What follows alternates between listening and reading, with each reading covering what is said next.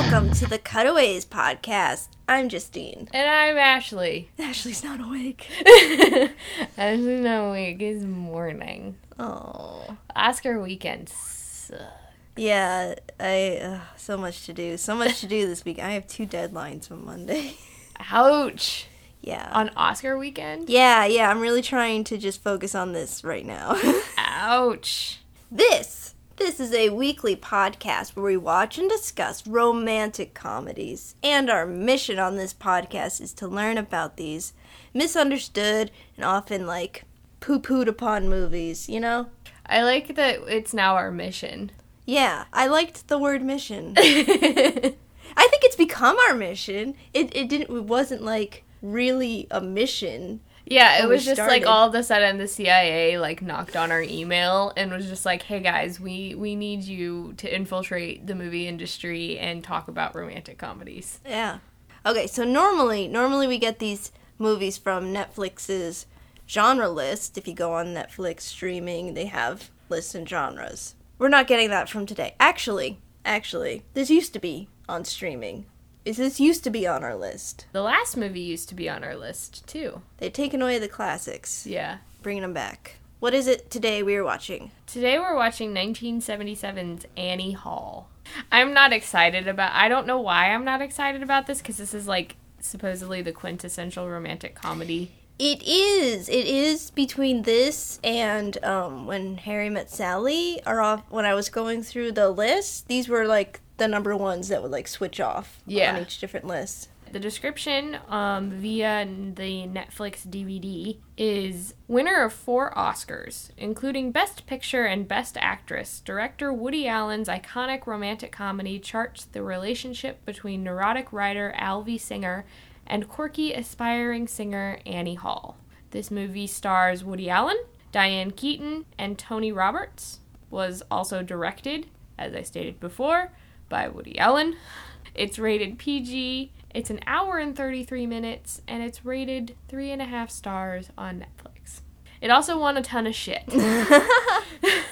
At the 1978 BAFTA Awards, Woody Allen won for Best Director, and Diane Keaton won for Best Actress. It also won Best Film at the BAFTAs, and Woody Allen was nominated as Best Actor, but he didn't win. At the 1978 Golden Globe Awards, it won for Best Actress in a Motion Picture, Musical, or Comedy, Best Motion Picture, Music or Comedy nominee, so it didn't win. It also was nominated in the Best Director for a Motion Picture category and Best Actor in a Motion Picture, Musical, or Comedy. At the 1978 Academy Awards, it won Best Director for Woody Allen, Best Actress for Diane Keaton. It won Best Writing Original Screenplay, and it won Best Picture. And again, Woody Allen was nominated for Best Actor. These were the 50th Academy Awards, and for the first and only time to date, both Best Actor and Best Actress winners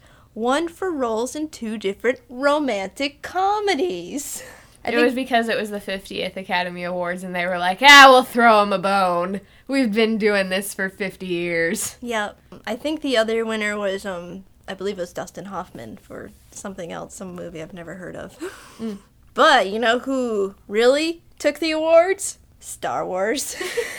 Star Wars swept the technical categories, winning six out of ten of its nominations, and a special achievement for sound effects editing, which wasn't we. we It it's didn't a, it's- exist. yeah, it's a category now. Yeah. Uh, but Annie Hall also won its fair share, winning four out of five nominations. But Star Wars. I think it's interesting that, because normally the Golden Globes are like what you use to predict Mm-hmm. who's going to win. And really, it didn't, it only predicted Diane Keaton winning. Mm-hmm. So that's interesting. Yeah, it's weird. The BAFTAs are more the same with the Oscars than the Golden Globes are. I mean, again, it's just the Academy Awards are so weird in who it nominates and who wins. What did you see that was nominated this year? I haven't seen anything really. I've seen Star Wars. Saw Star Wars multiple times. Um, yeah, I saw Star Wars and Mad Max. I think that's all yeah, I've we saw. Mad Max. We Mm. saw that together. Because you forced me to go because I didn't really want to go. Really? I don't remember. Well, so remember I didn't ago. want to give money to Mel Gibson. Oh yeah, I remember that. And you were like, "But I have free passes." And I'm like, "Fine, that counts. I don't I'm not giving money to Mel Gibson then." right? Yeah, I remember somebody paid me in movie passes. Yeah. I was like, let's go see a movie. and uh I've seen Carol. Uh huh. How was Carol? Carol's good. I liked Carol a lot. What's her face should have been or should be should win. Kate? Yeah. Oh, I have seen The Martian too. I forgot about it. But yeah. Right, yeah. Seen the Martian. oh, Martian. he was so good in The Martian. hmm The Mar- I feel like The Martian came out at a good time to see. Yeah, it was like right on the end of summer and um, really had a good backing with it because NASA was promoting it and it was helping promote NASA and it just made me feel, it made you feel good. But now the movie's helping to promote potatoes. Yeah, like it's multifaceted promotion. Yeah. And the book is really good. Nice. Yeah. I forgot we have seen. We've seen a lot. A couple. just- oh, Ex Machina got nominated for Best Original Screenplay. I really Ex Machina was one of my favorite movies. It was really good. Sam loved it. He Yeah. like came home and bought it as soon as we as soon as we could. Yeah. Dude, yeah, all week I've been telling Matt, I was like, you gotta watch Mad Max, you gotta watch Ex Machina. Yeah. Alright, um, So we've talked about the Oscars enough. yeah. You all are probably bored because like it's gonna be the week later. no one's gonna care about the Oscars anymore. It's gonna be two weeks later. Oh yeah, two weeks later. I forgot we're. Yeah, Harold and Maude is gonna come out. Which I have been obsessed with Harold and Maude. Yes, you have. I don't know, man. That movie like got into me. I told you. I told you that once we like fully processed it, it was just going to be something that we would want to watch again. I have been obsessed with Harold and Maude. I've been listening to the soundtrack like on my way to work. I that and Funny it. Girl I've been listening to both back to back. Funny Girl and the Cat That's an interesting combination, like just to have. And then you forced your dad to watch it. He, I knew he would like it. Didn't you know? You knew. I knew. He definitely liked it a lot. I could see your dad like being Harold at a young age. Yeah. Let's go watch Annie Hall. Oh wait, I've seen Annie Hall before. It just never seemed like a story that I wanted to to watch. I just feel like it's gonna be a whiny dude for an hour and a half. Let's go see if you're right. okay. so we just watched 500 Days of Summer. Wish we had watched that. I know. I just wanted to like come back and be like, okay, and now we're gonna talk about 500 Days of Summer and why you know they're both so hot and good. oh, JGL. yeah. He's now a father. You can call him a sexy dad. Sexy dad. Make a different version of sexy boys. Yep. As he's like slow mo walking down a hallway. With like some huggies. Yeah. I'm writing hitRECord right now and asking for it. That would be perfect. I've, I've I've semi kind of wanted to break our rules one of the days, and I feel like this is the day that I definitely wanted to do it, where we just like stop whatever we were doing and just watch a completely different movie. You're like, nope, veto. We weren't excited for this. no, and you know I had seen it, and I was just right out of film school when I saw it. It's one of those movies where everybody's like, "Oh my god, it's the greatest movie of all time," but just I don't know. To me, it doesn't live up. I mean, I know it's influential. I can see the influence, but the movie itself, to me, I find annoying. And Well, we grew up with because I would say a lot of a lot of John Hughes movies came out of, could come out of this too, just based on the writing a little bit, and even even the style, like that just indie kind of feel to it, which a lot of John Hughes movies had. So we grew up with that. So we grew up with with this style. So to us, it's not very impactful. It's, It's like not fresh. yeah, I understand yeah. how different it was at the time. yeah it just it doesn't hit that mark anymore for for me No, yeah. This would not be good at a slumber party, okay? no it could be a fun drinking game movie every time alvy goes on a ridiculous diatribe and contradicts something that he says That's the whole movie. You would I just know. be just, it's just the whole pile just like an IV attached to you. i don't know. I, I could see watching it with people, but I, I can't see it being that giggly kind of fun. No, it's there. There is some humor in it, but I I know a lot, a lot of the jokes already. Yeah, they don't hit the same way. Yeah, I was like, there's a joke my dad's told a million times. there's another one. Lots of dad jokes. Yeah, my dad loves this movie. Actually, He's gonna be so sad by this podcast. actually no, he says he likes it, especially the lobsters. And I told him I don't think it holds up well. He says, "Well, I'll have to watch it again." La di da. See, he keeps quoting it. He goes la di da, and he says all talking, and he says a dead shark. He he knows this movie. Yeah. You well, and I've heard like I've heard and seen a lot of the bits just in other comedies, and they may not have like used them the same way as this did, but they like pay homage to it, and so it just it's like it is like getting going through like sitting through these jokes that your father makes over and over and over again and then you hit your teenage angst years and you're just like ugh dad Mhm. just stop. That's what watching the movie was like. Yeah, it was. Sorry.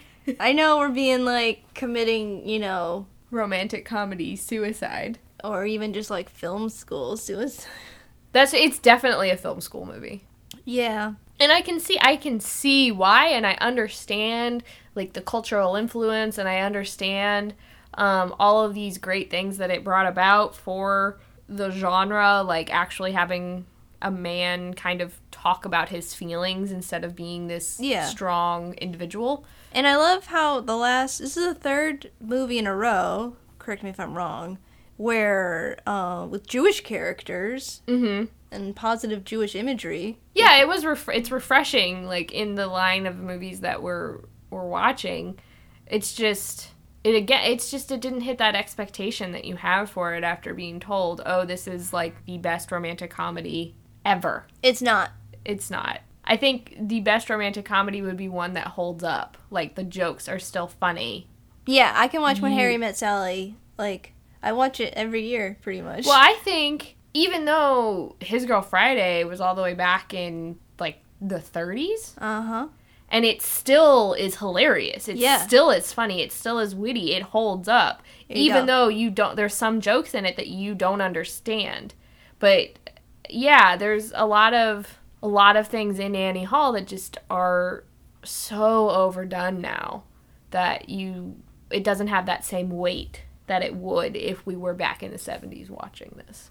I feel you hit the nail on the head right there. no, you brought up you're like Annie. You brought up um his girl Friday. You're like that was great, and I was like yes, it is. there. Three snaps in a Z formation. So it's gonna be really hard to talk about this movie because this movie is not about what they're doing at all. Movies are usually about you know A time and a place and you know Characters- progression. yeah. This is just the the place was incidental. It's just what he's talking about, and I'm just talking about just he him talking about. it. It's Yeah. all from him. and he doesn't stop talking. hmm He is so neurotic. He has to fill the air, like the empty air, with words Mhm. all the time. Even when they're on screen and they're not speaking, but they're like portraying their internal monologue or whatever, it's still them just talking. Yeah, I feel because it's directed and written and acted by him that even like Diane Keaton's character was like through the filter of him. Yeah, which when I was doing the research, that was the original movie that he was going to make was th- all through his perspective. So it was shot and film and uh and the first edit was done completely from his perspective, like everything. So everything was through his lens. So when they went back and with the test screenings and stuff that they were showing that no, they actually just want to know more about their relationship since, you know, it's kind of quote unquote supposed to be about their relationship in a way. Yeah, and for me, I don't trust a character who's just you know doesn't let anybody else's opinion. in- You know, Yeah. I find it not easy to trust him that way. I think like after I got his his shtick, I kind of was a little bit more willing to kind of let go of my reservations with him. But yeah, he really it is a movie and he says it a lot that all he does is goes goes to his therapist to whine. But this entire movie was just him whining about one thing or another. He he made some good points about what he does wrong and what he his viewpoint on the world, but at the same which was different. I liked that I liked those aspects where, you know, we were seeing we were seeing a man dealing with emotions in in a society that isn't allowing for men to deal with emotions. I think though that a good relationship is attempting to and really pausing to think about the other person's point of view and where they're coming from. I agree. And I felt like none of that like wasn't even no- attempted. Yeah, none of that happened. And you would think that because her therapist tells her, you know, he is smothering you in a way, and that's what your your dreams are trying to tell you. And his therapist just sits there and lets him talk. Mhm. He doesn't he doesn't get the chance to like interlude, which kind of in a way makes the joke on him at the end when he or when he constantly is saying, you know, I, I go to this analyst, been going for 16 years, and I've never gotten that out of him. And it's like, well, you don't let anybody talk. You you are so uncomfortable with silence that you constantly have to fill the air. Yeah, and I guess that's the joke, but I don't know. Maybe am I too serious? Am I too jaded that I'm like, well, it's not funny.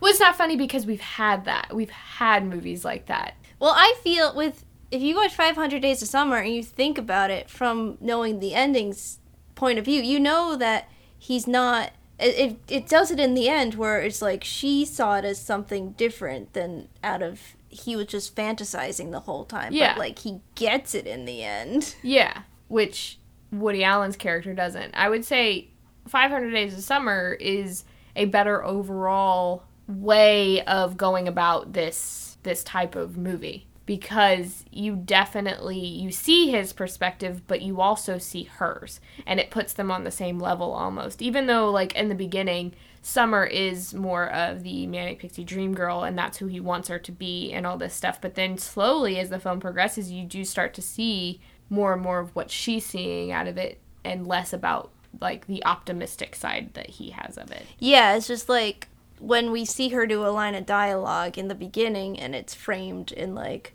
oh, that's what that means, but like at the end, if the same line of dialogue, knows completely, she had different intentions of what she was Yeah. saying. Exactly. So I think that was a better like observation on just gendered viewpoints or just different viewpoints. I'm not I shouldn't say gendered. I should say different viewpoints within a relationship because everyone has a different viewpoint on everything which makes relationships very difficult a lot of the times, especially nowadays because we are so opinionated. Mm-hmm. You just gotta put yourself in the other person's shoes, see where they're coming from. Let's rush through this. Ugh. Well, that whole movie felt rushed. Yeah, it's It felt so long but so rushed. because uh, every scene like didn't have an ending. It just like cut away. which I liked. I I've liked when movies do that. I like when you have these really really long kind of like expressive takes. I just don't like it when it's not done with good intentions. Cuz there were a few scenes in this that were just super long that I just was like why? Like I I at this point I already understand that he goes on ridiculous diatribes. I don't need this Mm-hmm. um, like when they first introduced his friend, who is named Max, but he calls Woody Allen Max, and they're just walking down the street, and it's this really long walking talk shot, and then the camera start, and once they reach the camera, the camera moves with them instead Yeah. of being locked off, and I just, I was just like, I don't need this. I don't need this information that you're giving me. It was like nobody was listening to anybody. Yeah, but offering up opinions. yeah, but no solutions, just mm-hmm. opinions. Man, the 70s. All those drugs. Well, yeah, and you know, it was the sexual revolution and, you know, kind of taking taking things down a notch from this very almost like no one can have opinions, you just kind of have to follow along the, with the flock kind of thing, which what the 50s were, and the 60s and the 70s just really kind of broke, and then the 70s brought on new drugs, and then you had the war on drugs movement in the 80s, and then Hmm. and the 90s. Okay, we start out with a monologue and he's telling jokes. He's feeling like he's having a life crisis. He just turned 40. So he says this is going to be a retrospective of his relationship with Annie Hall. Which it was, but it wasn't. Yeah, it was a retrospective of himself yeah. It was featuring Annie Hall and Yeah. anybody else. Yeah. It definitely like I don't I now have no idea why this movie was called Annie Hall. Like, I know, I was going to say that. It is not about Annie Hall. well, and it just it reminded me of like I'm to call it Annie Hall because Annie Hall is who made me think of these things. But it doesn't make a lot of it uh, what am I trying to say? But it's really 500 Days of Summer about summer. I mean, it's about his obsession with summer. Yeah, which is why I think 500 Days of Summer, like the title kind of works because it implies this is about my relationship with Summer, not about this character. So, like Annie Hall, instead, it's not, oh, this is a retrospective. It's, no, this is about Annie Hall. It's just like, no, it's really not. It's about you talking. Yeah. it's about your opinion on Annie Hall. Yeah, uh, well, and because like even when he's going through this is my respect my retrospective of Annie Hall, he then goes into Then he The- immediately jumps to this is my childhood. yeah, exactly. So it's like okay, why do I need to know like about your childhood? Like why can't we just jump right into the relationship and you dealing with you know aspects of your childhood and talking Well, to her with it? Or I think they had the like childhood as explaining the whole fantasy reality. That's what he says. When I was a child, I could never tell the difference between fantasy and reality, which sets up the different types of play on reality that it's going to happen in the movie. So, yeah, like the differences between re- reality and actuality. Mm-hmm. Um, you know, and bringing in the cartoons and the subtitles and just the out of body experience, like all that. Yeah. This is where it starts in the childhood portion. Talks about how he's a depressed child, raised in Brooklyn, and then he became a comedian. And became famous. Yep. So we start out meeting Annie Hall, where he's waiting at the movies for her, and she shows up, and she's really grumpy, and she's he's like, "You must be starting your period," and she's like, "I'm not starting my period. Why do you always think it's starting my period?" Because that's a typical male response when a woman is grumpy. yeah, which would totally be offensive these days. Oh, it is offensive. Yeah. Because, I mean, just look at all of the stuff that happened between Donald Trump and Megyn What's Her Face from Yeah. Fox. It's just stereotyping women down to their uterus, like you only have emotions. when you have menstrual cycles. Yeah, it, it's just that lack of understanding. Yeah. So they miss the first two minutes of the movies, and he doesn't want to go in, so they leave. And then they're waiting in another line for a different movie, which is a scene that we've all seen in film school with the guy behind him talking. about his opinions on movies. Right. And so, like, Woody Allen then addresses the camera, you know. It's like, this guy really needs to shut the fuck up. Yeah. You know, and pulls out the other, you know. Yeah, it's a it's an interesting like it's the first time He, he's breaking the he's fourth breaking the wall. fourth wall within the confines of the movie. Which was groundbreaking, probably, yes. Just breaking the fourth wall in film just seems so taboo. hmm in a way. Like it's not done very often. And sometimes when it's done, it's just done to be ridiculous. And then other times it's done like this with a, a true purpose. hmm Not that I think this purpose was great, but Uh, Ferris Bueller's Day Off. yeah, like that that just it wouldn't be the same movie without that. Mm-hmm. It's it's like just so again, John Hughes and Woody Allen. I don't think that there would be a John Hughes without like I don't think Ferris Bueller would have used it to the capacity that it did. Like it took the great parts of breaking the fourth wall in Annie Hall and made them better. Mm-hmm. It didn't have it didn't use it for purposes of being like inserting your opinion to the audience all Yeah. the time. That's the thing with this movie, man. It doesn't for the story at all. No, it's not. It's not for the story. Like even the first time that they break the fourth wall, it's just so that he can go on a tangent. Yeah. Yeah, that's what this movie is. It's just all tangents. Yeah, and it gets to the point where it's just like, dude, like you're introducing this relationship and making us about the retrospective or saying that it is, but then it never really is. Okay, okay. Then the next scene, they're in bed complaining about how they don't have sex. That's it. Well, yeah, and then they start talking about his first wife. right. So they're talking about his first wife, Allison, Yes. who is Carol Kane. Yeah. And so we immediately jump to him meeting Allison for the first time at a comedian rally or at a political rally where he's a comedian. So to impeach somebody because that's what he did. Yeah, and oh yeah, I, he's talking about the Kennedy assassination. That's how we knew it was really previous. Yeah. Yeah, he was talking about the Kennedy sa- assassination instead of having sex with her. So it's like he it's it's doing this thing where it's kind of free form. He it's like going into his mind and then these are just the thoughts that he's jumping to. Like you did it I feel like it only worked here because this point he's like, "Oh my god, yes, I am, you know, delaying our having sex by thinking about this thing." Okay, now we can go back to what I was thinking about previously. Yeah. Yeah, it worked. And I thought that that's what this was going to continue to do. And it didn't. It didn't utilize that in the. It, it didn't utilize the things that it did so well Mhm. enough. Yeah, it's not like, oh, what does this remind me of? Think about it. Okay, now I can come at what we were talking about in fuller. Yeah, it, it made it very unnatural. Like this, the way that this this sequence takes place, it's a very natural progression of how the mind works and how you know just one word can trigger you into something else or a picture or whatever. You know, even people who deal with other you know mental illnesses or whatever can be triggered just by smells or whatever the mind is very interesting in that in that way and that's why i wish he would have used it more because it's way more fascinating that way because everyone can understand that Mm-hmm. Yeah, it's hard to express in film like the way our mind works. yeah but that is like the quintessential way of doing it Right, because of the imagery. yeah All right, then we have back in the relationship with him and Annie, the lobster scene, which is a famous one that is my dad's favorite scene.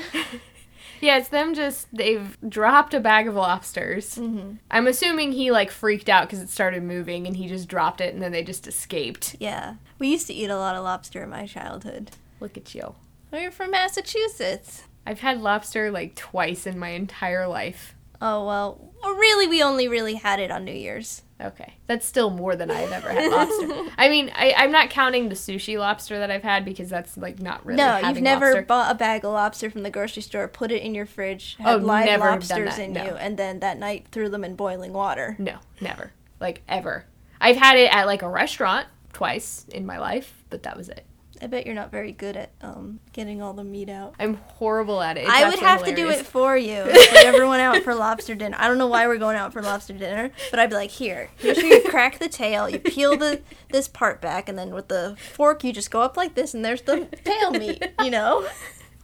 And I'll be like sitting there like a child. Like, how Like- did you do that?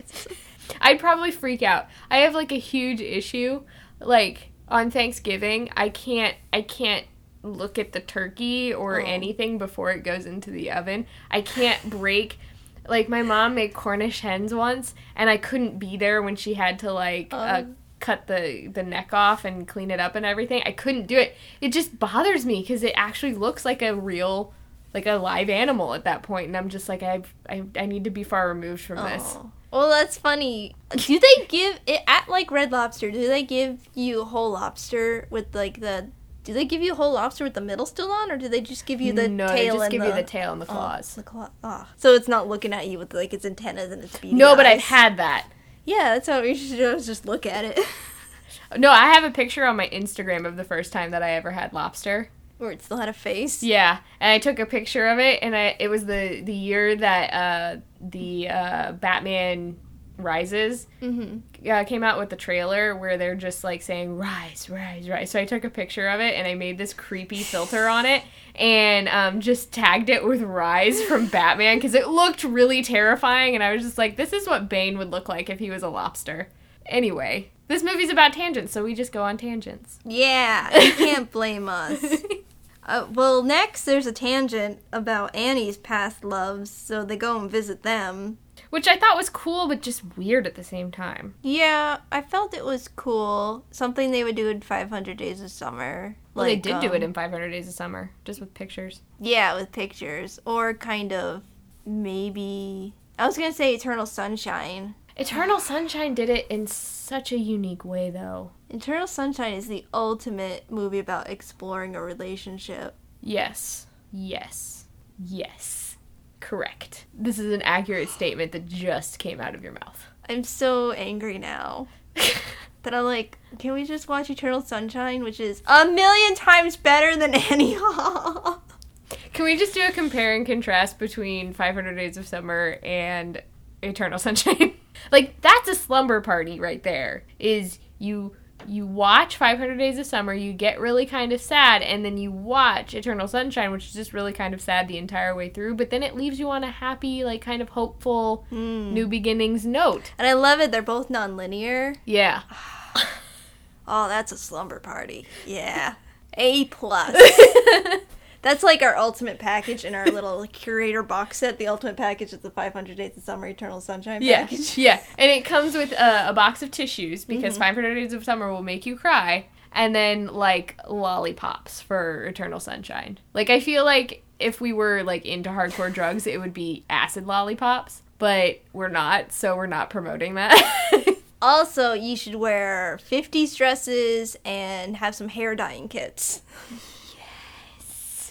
Where you could like get one of those things that you used to get in craft stores where it's like design your own poodle skirt or whatever and you go and buy the fabric and then you just sit there and make it at the slumber party mm. while someone dyes your hair. I want to go to this event. I'm jealous that this does not exist. well, we just made it up so it can't exist yet. Now I want to time travel. Now I'm just depressed. Let's talk about this movie. Well, Annie Hall is slightly depressing. So then we go to the point where he actually meets Annie Hall. I am a fan of nonlinear because it keeps your brain a working. Yeah, the problem with this was is that because it was constant like constantly in your face with the information, there was no time to kind of actually realize it. Like I didn't really realize that this was the scene where he was meeting Annie Hall until he like said, "Hi, I'm Alvy." Yeah, yeah, yeah. She does go, and I'm Annie Hall, and I didn't know if that was a joke. Yeah. you know how people joke like that, where Yeah. they're. Drew does that all the time with me too. When we're with a big group of people, turn and be like, "I'm Drew." he does it all the time. He loves that joke. It's like his ultimate dad joke. Yeah. No, I don't know. It's like I like it, but I don't. I like I love nonlinear. I love like Eternal Sunshine of the Spotless Mind is literally in my top five, probably number one movie. mhm. Yeah, it's it's it's my. I have three favorite movies, and that's one of them. Mm-hmm. I mean, it's so hard for me to pick a favorite movie because they're so like in there. Like it, it took a lot for me to admit that Silver Linings Playbook is actually up there now too. I just because it hit. It's like one of those things where you just find the movie that just hits you, and those two you can just.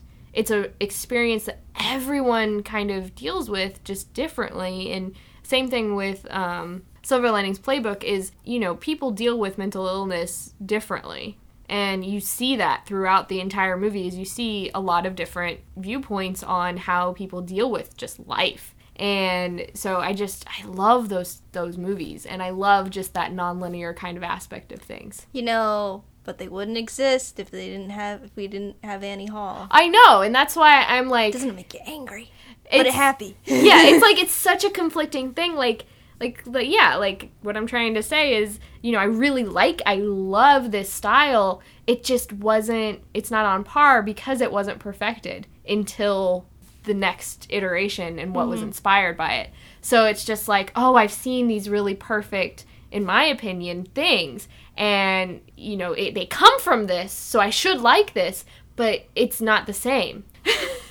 Yeah, you're just going through lots of different head shaking moments. I'm with you. That's why. And I don't Yeah. want. I'm not talking over you. I'm just with you. I'm just so conflicted. Like I really want to like it. I really do. And like at the end I was like trying to justify like the bits that I was liking. I was just like, "Oh, these these bits were so good and I really just wanted them to be utilized more." And then just ah let's go back to the movie. And he just met Annie Hall, and you kind of exp- well, you picked up on that she's probably all weird and nervous because he's famous at this point, and she wants to get to know him. So like she's all drives him home. Well, she's like a she's like a lounge singer. She doesn't really she hasn't broken into to her chosen profession yet and you know, it's just like like if we met Thelma Schumacher, we would be kind of giggly and want to talk to her, but we'd be kind of ridiculous about on top of ourselves. Yeah. So she drives him, uh, and then she's near her place, so she takes him upstairs to her apartment, gives him wine. And then they have the like the subtext scene where they're talking about art or whatever, but it really in the subtitles it says what they're really thinking. Yeah, which was an interesting I don't think I've seen that before. No, I've I think I've only seen it here. Yeah, it was interesting because I wasn't expecting it. So I like all of a sudden I thought like my dog had sat on the the remote or something, and um, which is probably why when he actually did sit on the, sit on the remote and like sped up to half speed, I like wasn't I didn't catch it right away. Yeah, I didn't notice. I didn't notice at all. it wasn't until I saw the arrow at the bottom where I was like, oh, we fast forwarded through like part of this. I was fine with it. but it was like it was it was an interesting use of of like figuring out what you can and can't do in film to kind of achieve almost like a book internal kind of monologue kind of thing. Yeah, I agree with that. Yeah. So pretty much, the, it's it's like the typical. They're talking about whatever, but inside they're both thinking like, "I am an idiot." sort of he's thinking about what she'd look like naked yeah, because he's Woody Allen. the joke about the 16 year old twins was disgusting Yeah. so yeah they have like wine and and chat and Oh, she tells him that she's a singer, and well, she's going to sing on Friday for the first time. So then we go to, or the lounge Mhm. Where she she auditioned and got the job and it's a noisy nightclub, and the phones are going off, and plates are dropping. Oh, I loved that. I loved using the sound to kind of boost it, like that anxiety feeling, because she she held it together really quite nice, mm-hmm. but like you definitely could sense her her anxiety just by adding that noise, by raising the noise level. Yeah. So then after that, they go out to dinner, and then they're back at whoever's place, and they just did it. And she lights up yeah, she gets high. on her grass. Mm-hmm. 70s term. Yeah. and then they're in a bookstore, and he buys her books. About death. I thought it was just weird. I was like, they just met, and he's just like, here, read these books. I think that's weird. yeah, he didn't know anything about her. Yeah. And Yeah, normally you buy. I, I give my family books for Christmas, and I always give them stuff I think they'll really like. Not Yeah. just, I talk about this topic a lot, you should learn about it, so we have something to talk about. Yeah, it's his condescending kind of. In a way, he's trying to make her the his manic pixie manic pixie dream girl. yeah, that's where I think I lost him. I was like, no, you're controlling. I don't like you. Yeah, when he explained why he wanted her to have the books, yeah, it was just like, dude, like back off. You just met this woman, Mm-hmm. and she like went along with it, which I guess is Yeah, sh I I really liked her progression from the beginning to the end. She gets much stronger about herself. Yes. and more confident. which she kept insisting, which was interesting because once she she did that, he didn't like it mm-hmm. and didn't understand. And it was like, dude, you've been you've been pushing this all along. Like what y- you you have to give on something. You can't just continue to push. Otherwise you push people out the door. Um, so yeah, then there's I think it's a little montage of them hanging out and she wants to know like they're talking about they like each other and he wants to know, but do you love me? And she's like, yeah, yeah, yeah. And she, he's like, and she's like, do you love me? He's like, oh, there aren't words. I, I love you, which is what everybody Yeah. says. Yeah. That's where that comes from. This was in the was that in the park? Well, I think this part here where they say they love each other, they're in front of the water with the bridge. Oh yeah, then this is after when they do the their walk in the park, which I still don't quite under. I don't really remember what all was said during that. I just remember the park. I think at that point I was I was still real at that part I was still reeling about the bookstore and I was just like scribbling down things of like this movie I wrote down like it's not about anything what they're doing it's just him talking. Yeah, this is exactly when you So, turn to me. Yeah, I kind of missed that part. Sorry. Hopefully, it's not important. Whoops. Oh no, it's the crux of the whole movie. Ah. So then she moves in with him. First, he's kind of fighting against it, but then he finds out how much the place costs, and he's like, "No, you're paying that for this dump." you should move in. yeah, and We kept changing his mind. Like that was what was driving me insane. It was just like just stick with a decision and just deal with it. Because he was just like or she kept saying it was your idea for me to move in and he's like, "Oh, well why why would I do that? Why would I say move in and not get rid of your apartment or and get rid of your apartment? I don't want you to move in anymore." And yeah, I feel like, he has ideas, but he's afraid to go through with them. They're like Yeah. big steps. Yeah. Which was again refreshing for a male character, just based on the movies that we've watched. I mean, I think Harold and Maude did it a little bit better because I think it's interesting, more interesting to see a younger person go through with it because then you kind of have hope that they will, you know, Yeah, this Woody Allen in this, he's already forty. yeah. So it's just like you you you know he's already stuck in his ways. He's Yeah, not going to and change very he's- much. Been divorced twice. Yeah. Forgot to mention that he's been married twice. Well, we mentioned his first wife. I don't I don't remember when the second wife montage bit comes in. I think it's when um, him and Annie start having problems with uh starting having more problems with sex because he's more interested. he's still sex obsessed. I wouldn't say he's obsessed. Like nowadays you can sense when a dude is like really sex obsessed. He didn't think they were having enough sex. Which was weird because he's like, we have sex three times a week, and I'm like, that's a lot. Yeah. you just need a healthy balance. Okay, I'm done. This no, this is this is awkward because we've never talked about uh, actual doing it Yeah. on this podcast Yeah. before. Which in the '90s, I feel we're gonna be talking about a lot more. Let's get it on. yeah, we'll try to be. we'll be sensitive to young ears. Yeah. But, well, it is a plot point. The the his whole like His idea of sex is different. Yeah, and it's just he can't talk to his partner. Anyway, okay, well they're fighting about her getting high. About how she needs to get high before they do it because it relaxes her. And he's like, "No, I don't want you getting high at all." I didn't quite understand this because if she was doing it like after, like it makes sense because it's like the after sex cigarette. So I didn't quite I didn't understand why he was so obsessed with or so upset with it. well, he didn't want her doing it before. Like she was doing it before like Oh, at that point. Okay. yeah. At that point, they're about ready to go and she's like, "Let me go smoke." Okay. See, I was confused because I thought she had only done it after. No, and that's where he says, you know, it's like I'm a comedian. You don't want to tell jokes to someone who's high because they'll just laugh because they laugh at everything. I guess that's true. He wanted her to be more present in it. I guess But he wanted her real emotions. But I, if it was just relaxing her, Yeah, I think it's interesting because you know how people tend to get like the most angry at stuff that they feel so shameful about themselves. mm-hmm. So he wasn't present really in the relationship. I think actually this is when his his second ex-wife thing comes in. this is where she has a little out of body experience. Yeah, but after after that he goes back to I think the second wife because remember like that their problem was that he couldn't be present with her in like her like she was in at a party for people with the New York Times Oh, based on her art and so he couldn't be present at that. He wanted to watch the Knicks. Yeah, I didn't write this part down. Sorry, I didn't know what to write down half the time.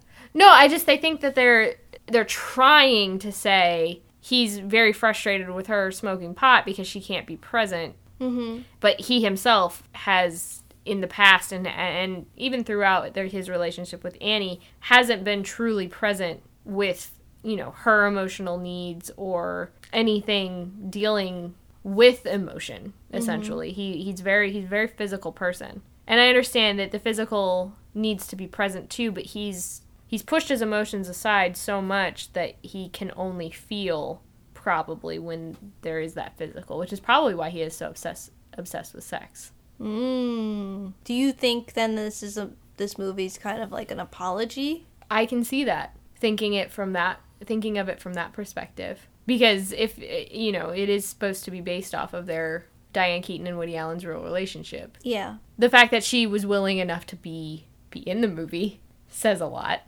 So maybe, mm-hmm. I mean, maybe he she could have taken it as that. Did Joseph Gordon-Levitt and what's her face have a real relationship? No, they've oh. always been best friends. Okay. yeah, always been friends. Which is why he wanted her to be in 500 Days of Summer because he felt like they would have the chemistry, but the chemistry that it really needed. He wanted a friendship quality rather than a romantic quality so they're, that he could portray that correctly. They're perfect together. Oh my god, they're adorable. Have you seen when they do their little songs? Yeah. On YouTube? Yeah. Oh, they're so cute. Okay, so then he's performing at a college. She's there and she talks about uh, meeting him meeting her parents. So they're gonna meet. They have a dinner together. This is again when he's pushing her to go to college and everything, correct? Yeah, because in that scene where he's right before he fights with her, she's looking at um a course catalog. Yeah. Um. So he's comparing their families. Uh, ben Stiller pretty much based uh, Meet the Parents off of this scene. Oh my god, I loved this scene though. I loved when Grandma looked over to him and he was like dressed in Hasidic Jew yeah.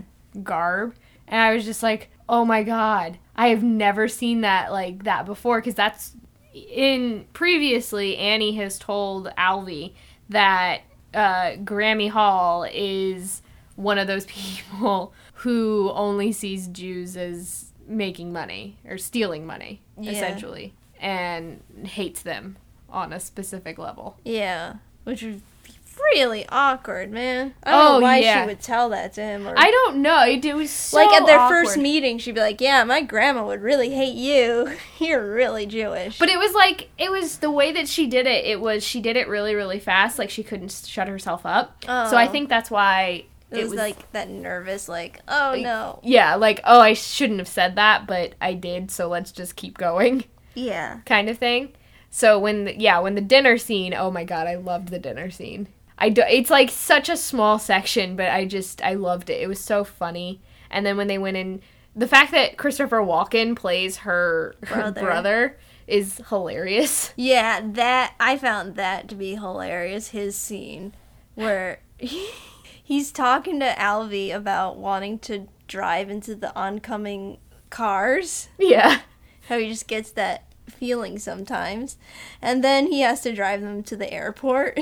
so Alvy's just it pans across the car and to Alvy is just like super afraid. Holding on for dear life and Annie like doesn't even notice. Yeah. But Christopher Walken has this really creepy, like desperate looking, like off into the distance face expression.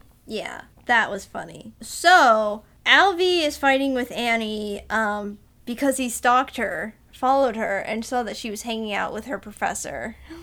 Yes, and this is after they had had a fight about wanting to keep their relationship somewhat open. Yeah, right. So yeah, she's it's alluded to that she's seeing one of her professors mm-hmm. and he mm-hmm. doesn't like that. Right. And then she starts having therapy. Yeah, he pays for her her therapy. I mean, they have some really nice conversations about life throughout these these moments and like she goes to her therapist and they she comes back home and she's got all the groceries and he asks her about it and she like t- says that we did this this this this and this and then I told him about my dream and then I cried and and then she had penis envy. Yeah. And he's like you came they came up with all of this in an hour? Yeah. Which is true. You don't do that in therapy. Like you you go in, you you talk about what you're feeling and you know you get some advice well not necessarily advice but like some helpful some helpful hints mm-hmm. on life some life guidance there you go okay so then i forget why but he starts questioning people on the street i think about like how their relationships are well it's like so this is what he's what i think is actually happening is in reality he's actually just walking down the street and looking at these people and thinking and coming up with what their reactions really are. He was helping her into a taxi after he was yelling at her about how ridiculous adult college is, even though in the scene previous he was talking about how great it is. Mm-hmm. Um, and it's the love fades. It's the the famous love fades montage, basically, where he talks to this little lady who says, you know, love fades. You can't. You have to work at it. You can't just rely on it constantly because you're gonna burn it out, basically. And then he like talks to other people who have basically the same same opinion. Um, then there's the cartoon. I don't remember why. It's because he had a fantasy. He went to go see Snow White with his mom, and everybody fell in love with Snow White, but he fell in love with the evil queen. Yeah. Which, like, okay, if we're gonna talk about villains in animated movies, the evil queen is really hot. Mm-hmm. She she she got the boom, the boom boom. But she was the fairest of them all. oh, she was hot. Like Snow White is cute, yeah. but evil queen, she's hot. Okay. Then Alvy starts. He goes on a date with uh, Shelley Duvall, uh, who's a reporter. Yeah, because um, that's what that scene is about. Like Max, Max, animated Max comes in and is just like, "Oh, Alvy, don't like stop thinking about this. I can, I have a, a really good girl that you can go and date." Yeah, and then he sleeps with her, and he gets an emergency phone call from Annie to come over. It's an emergency, and he gets there, and it's to kill a spider in her bathroom. Which I've seen this scene so many, like not from this movie, but so many things have recreated this scene. Didn't even realize it, but this is actually a Gilmore Girls reference. I'm, uh, yep, I'm gonna tweet at the Gilmore guys and be like, you should watch Annie Hall because whole scene in season six Wow. is from that. Wow. So then, when he's there after he kills the spider, Annie's crying because she misses him, and blatantly asks him, "Was there another woman with you there when I called?" And he says, "No." He's a big liar. He's kind of a jerk. Mm-hmm. So uh, Max and uh, Alvy take Annie to the old Brooklyn neighborhood to see the old sites where he's from, the old house. Under the roller coaster tracks Mhm. in Coney Island. Yeah. And then it's Annie's birthday, and then Annie performs her song. Oh, at Annie's birthday, he gives her Oh, right. a like a sexy leotard. Yeah, some lingerie. And she definitely says, she's like, I think this is a present more for you. And then like he's like, "Yeah, I know, but here's the real present." and gives her the watch that she wanted. yeah. Which was cute. I liked that. I I kind of liked that cuz although it is a little misogynistic and ridiculous, I I just kind of thought it was cute. But they have such problems with their sex life. I feel like it's a bit of a burn. Because he, he gets it to be like, this will liven up our sex life, which is terrible right no, now. no, no, no. Yeah, I, I get, I get the point, but I guess more so the act is adorable to me because it's a big thing in my family that we give a, a joke gift. Oh, right. So, This wasn't a joke. well, to me, it came off as a joke. So, yes, if I put it in that context, oh yeah, it's it's horrible, but it, it's like it's like giving a joke gift before you get your real gift. It's just like that lighthearted kind of yeah. poking fun, but adore. It's just adorable to me in a weird way. Then there's the joint therapy session. which was cool. I read on Wikipedia that they the set Yeah, it was filmed. It looked like it was a split screen, but it was, filmed simultaneously. yeah, with an adjoining wall. It was so cool. Um, yeah, but this is the point where I was just like, oh, this is he never lets the the therapist talk because you see you don't actually see her therapist on screen, but you actually hear her talking back to one another and asking questions and everything. His therapist is just sitting in the chair letting him ramble mm-hmm. on, which I don't think is what therapy is about. Yeah. He's doing it a little wrong. Yeah, I don't remember what they were talking about. Well, there's just, just their problems. Yeah. Then they have their friends who are into cocaine. This was a weird scene. yeah, it's like so nonchalant. Oh, I always wanted to try coke. We're like, what? Who says that? I mean, I get, I guess someone would say that in the 70s, but Yeah. not now. No. Like, not like that. Like, not just, yes, I really want to try some of that blow. Please pass it over. yeah, Can you please pass the blow? it'd be so fun. I mean, interesting. Let's all let's just try it. Yeah, let's do it. Yeah, Yeah, just- yeah. Ah. Yeah.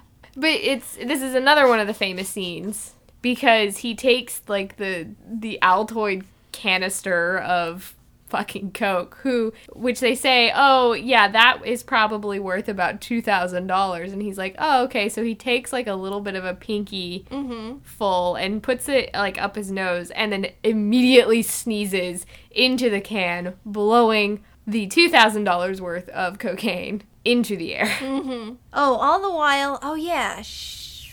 During our fast forward part, after Annie performs on her birthday, these these people come over and like want her to like make a record. Yeah, they're like, "Do you have any like albums out? Yeah. Do you want to make one?" Yeah. So then they have this trip to L.A. Um, because uh, Alvy's gonna go give an award. In Beverly Hills, or no, in Burbank. Yeah, in Burbank. They don't say what award he's giving away. He's just giving one away. Yeah, and I think she's there, but she's also met some record people too.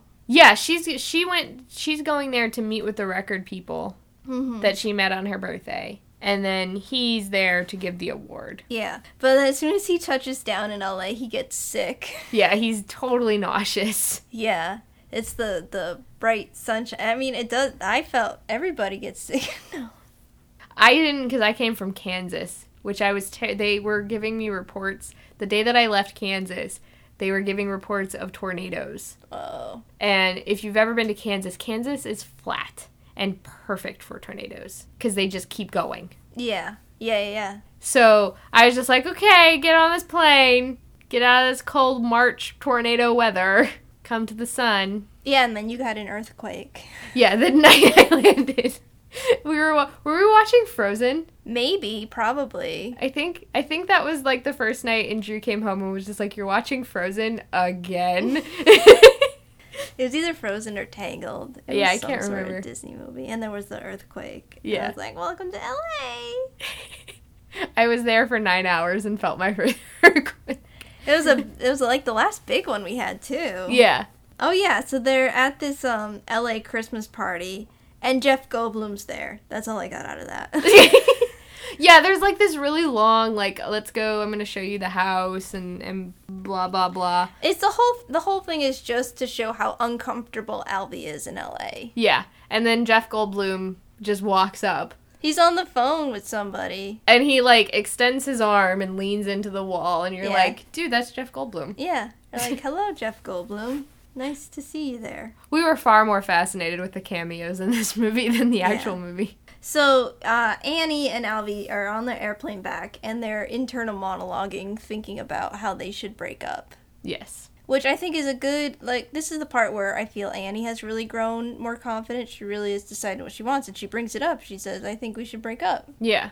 So they do. This is another one of those moments where I think though that it, what he is portraying happening isn't really what happened Mhm. because she I think she was actually I think he does give her credit that she was the one who said we need to end this relationship but I don't think he was yeah our, our relationship is is a shark A dead shark. A dead shark So they split up their stuff, split up the books. And then like immediately the next scene he's like I, re- I regret breaking up with her. yeah this is when he's walking out of the movie theater and has another one of those Yeah. internal conversations with people on the street Yeah. So Annie's having the good life in LA, and he's pretty much, I feel like he's jealous because she is, or he's just like thinking about how good her life is now, now that he can't stalk her. Yeah. Yeah, and how he feels somewhat betrayed that her life is is good without him. Mm-hmm. And yet his is still the same. the same. So he calls her up. He wants to go get her. So he flies over to LA and he meets her at this restaurant in like West Hollywood. Was it West Hollywood? I thought it was Beverly Hills. I don't know. It looked more West Hollywood to me. It looked familiar, so I wasn't 100% It looked sure. like it was like Fairfax or yeah, it definitely looked like Fairfax, especially with the way that the street, hmm how busy it was. Yeah, so that's why I thought it was like WeHo. I can see that. Yeah, he's like, let's get married, and she's just like, let's not. Not. Bye. This is like the fourth movie that we've watched where the guy just like out of the blue just is like, "We're gonna get married." yeah, but I feel like only a few times where the girl's like, "Mm, no. Yeah, yeah. No, she was. I really liked her. Yeah, she's she's really confident here now. She's a completely different person. Mm-hmm. So she leaves, and then he hits a bunch of cars, and he gets arrested because he doesn't like authority. So he rips up his license. Yeah, this was just a weird part because he was like so nervous and weird, and then all of a sudden started ripping up his license. It's like, dude, just take take responsibility for something. He was upset. Yeah, but he's been like somewhat upset through the entire movie. That's true. That's just his his default. Yeah. Um. So yeah, then he's back in New York, and he's been writing a play, and the play is literally like their Their exact conversation. their exact conversation, but different in that he they get together. yeah. Is that he originally walks away instead of Mm-hmm. her, and uh, she goes after him. Yeah, so he's like, ah, it's my first play. I can't help but write a happy ending or something. Yeah. And then we go to I've seen Annie a few years later and Yeah, it's a little wrap-up. montage about them becoming friends again because Yeah. she's moved back to New York and he sees her around and it's just he feels good about it. yeah. He's like, man, that that Annie, she's a she's a bang up gal, pretty much. Yeah. Yeah. And then then they like you see the last shot of the movie is through a window of them standing on the corner um, by a crosswalk and just they like shake hands or hug or something and then just walk separate directions. Mm-hmm. And then we sit on the traffic for a little while and then it ends. Yeah, I think we should just get to rating this. Yep. I want to rate this two unused movie tickets. Based on the fact that I can see like all of the influence that it had on the genre and stuff and how different it was from all the other ones, I'm gonna give it a three books on death. I like it. Well, the pain isn't over, Ashley. I know. Next week we're watching 1979's Manhattan, which is Woody Allen again. More New York. Yep. I've never seen anything from Manhattan, so I know nothing. I feel like maybe I've seen maybe a scene, maybe the beginning of it, but uh, no, I haven't seen it. Oh, oh, here I have some thank yous. Oh yay! From our yous. lovely, lovely people who follow us on Facebook and Twitter. On Facebook, my parents, Because. they finally decided to like some things. Sam, Sam loves sharing our stuff on Facebook.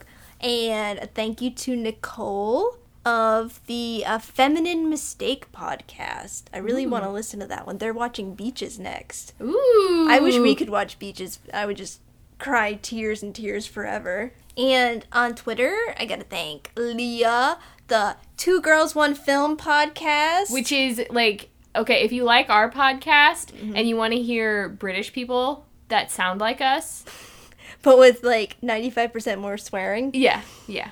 I'm a big Usage. fan of their podcast. I've listened to most of their episodes in like a week. Yeah, they're how to how to lose a guy, not how to lose a The guy. ten things I listen. Ten to things I hate about you.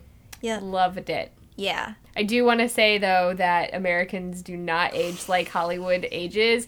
I I love that I like texted you. I was in the middle of traffic and I texted you to tell you that that's what they said because I could not get over it. It was hilarious and it was totally something that I would say, Mm-hmm. but we don't. We we are a different we are not a different species. Hollywood is just Hollywood. weird. Yeah. Oh yeah, and thanks to uh, Jennyfish. Uh, you can find all of our episodes on thecutaways.com. That is our website, and we're also on iTunes and Stitcher. Please, if you want to support us, leave us a uh, a review on iTunes because that helps more people find us. That's Yes. like the number one way. it's how their algorithm works. hmm So our Facebook and Twitter handles are Cutaways Podcast. At Cutaways Podcast. Thanks for bearing with us. We'll see you next week. When we cry. Bye.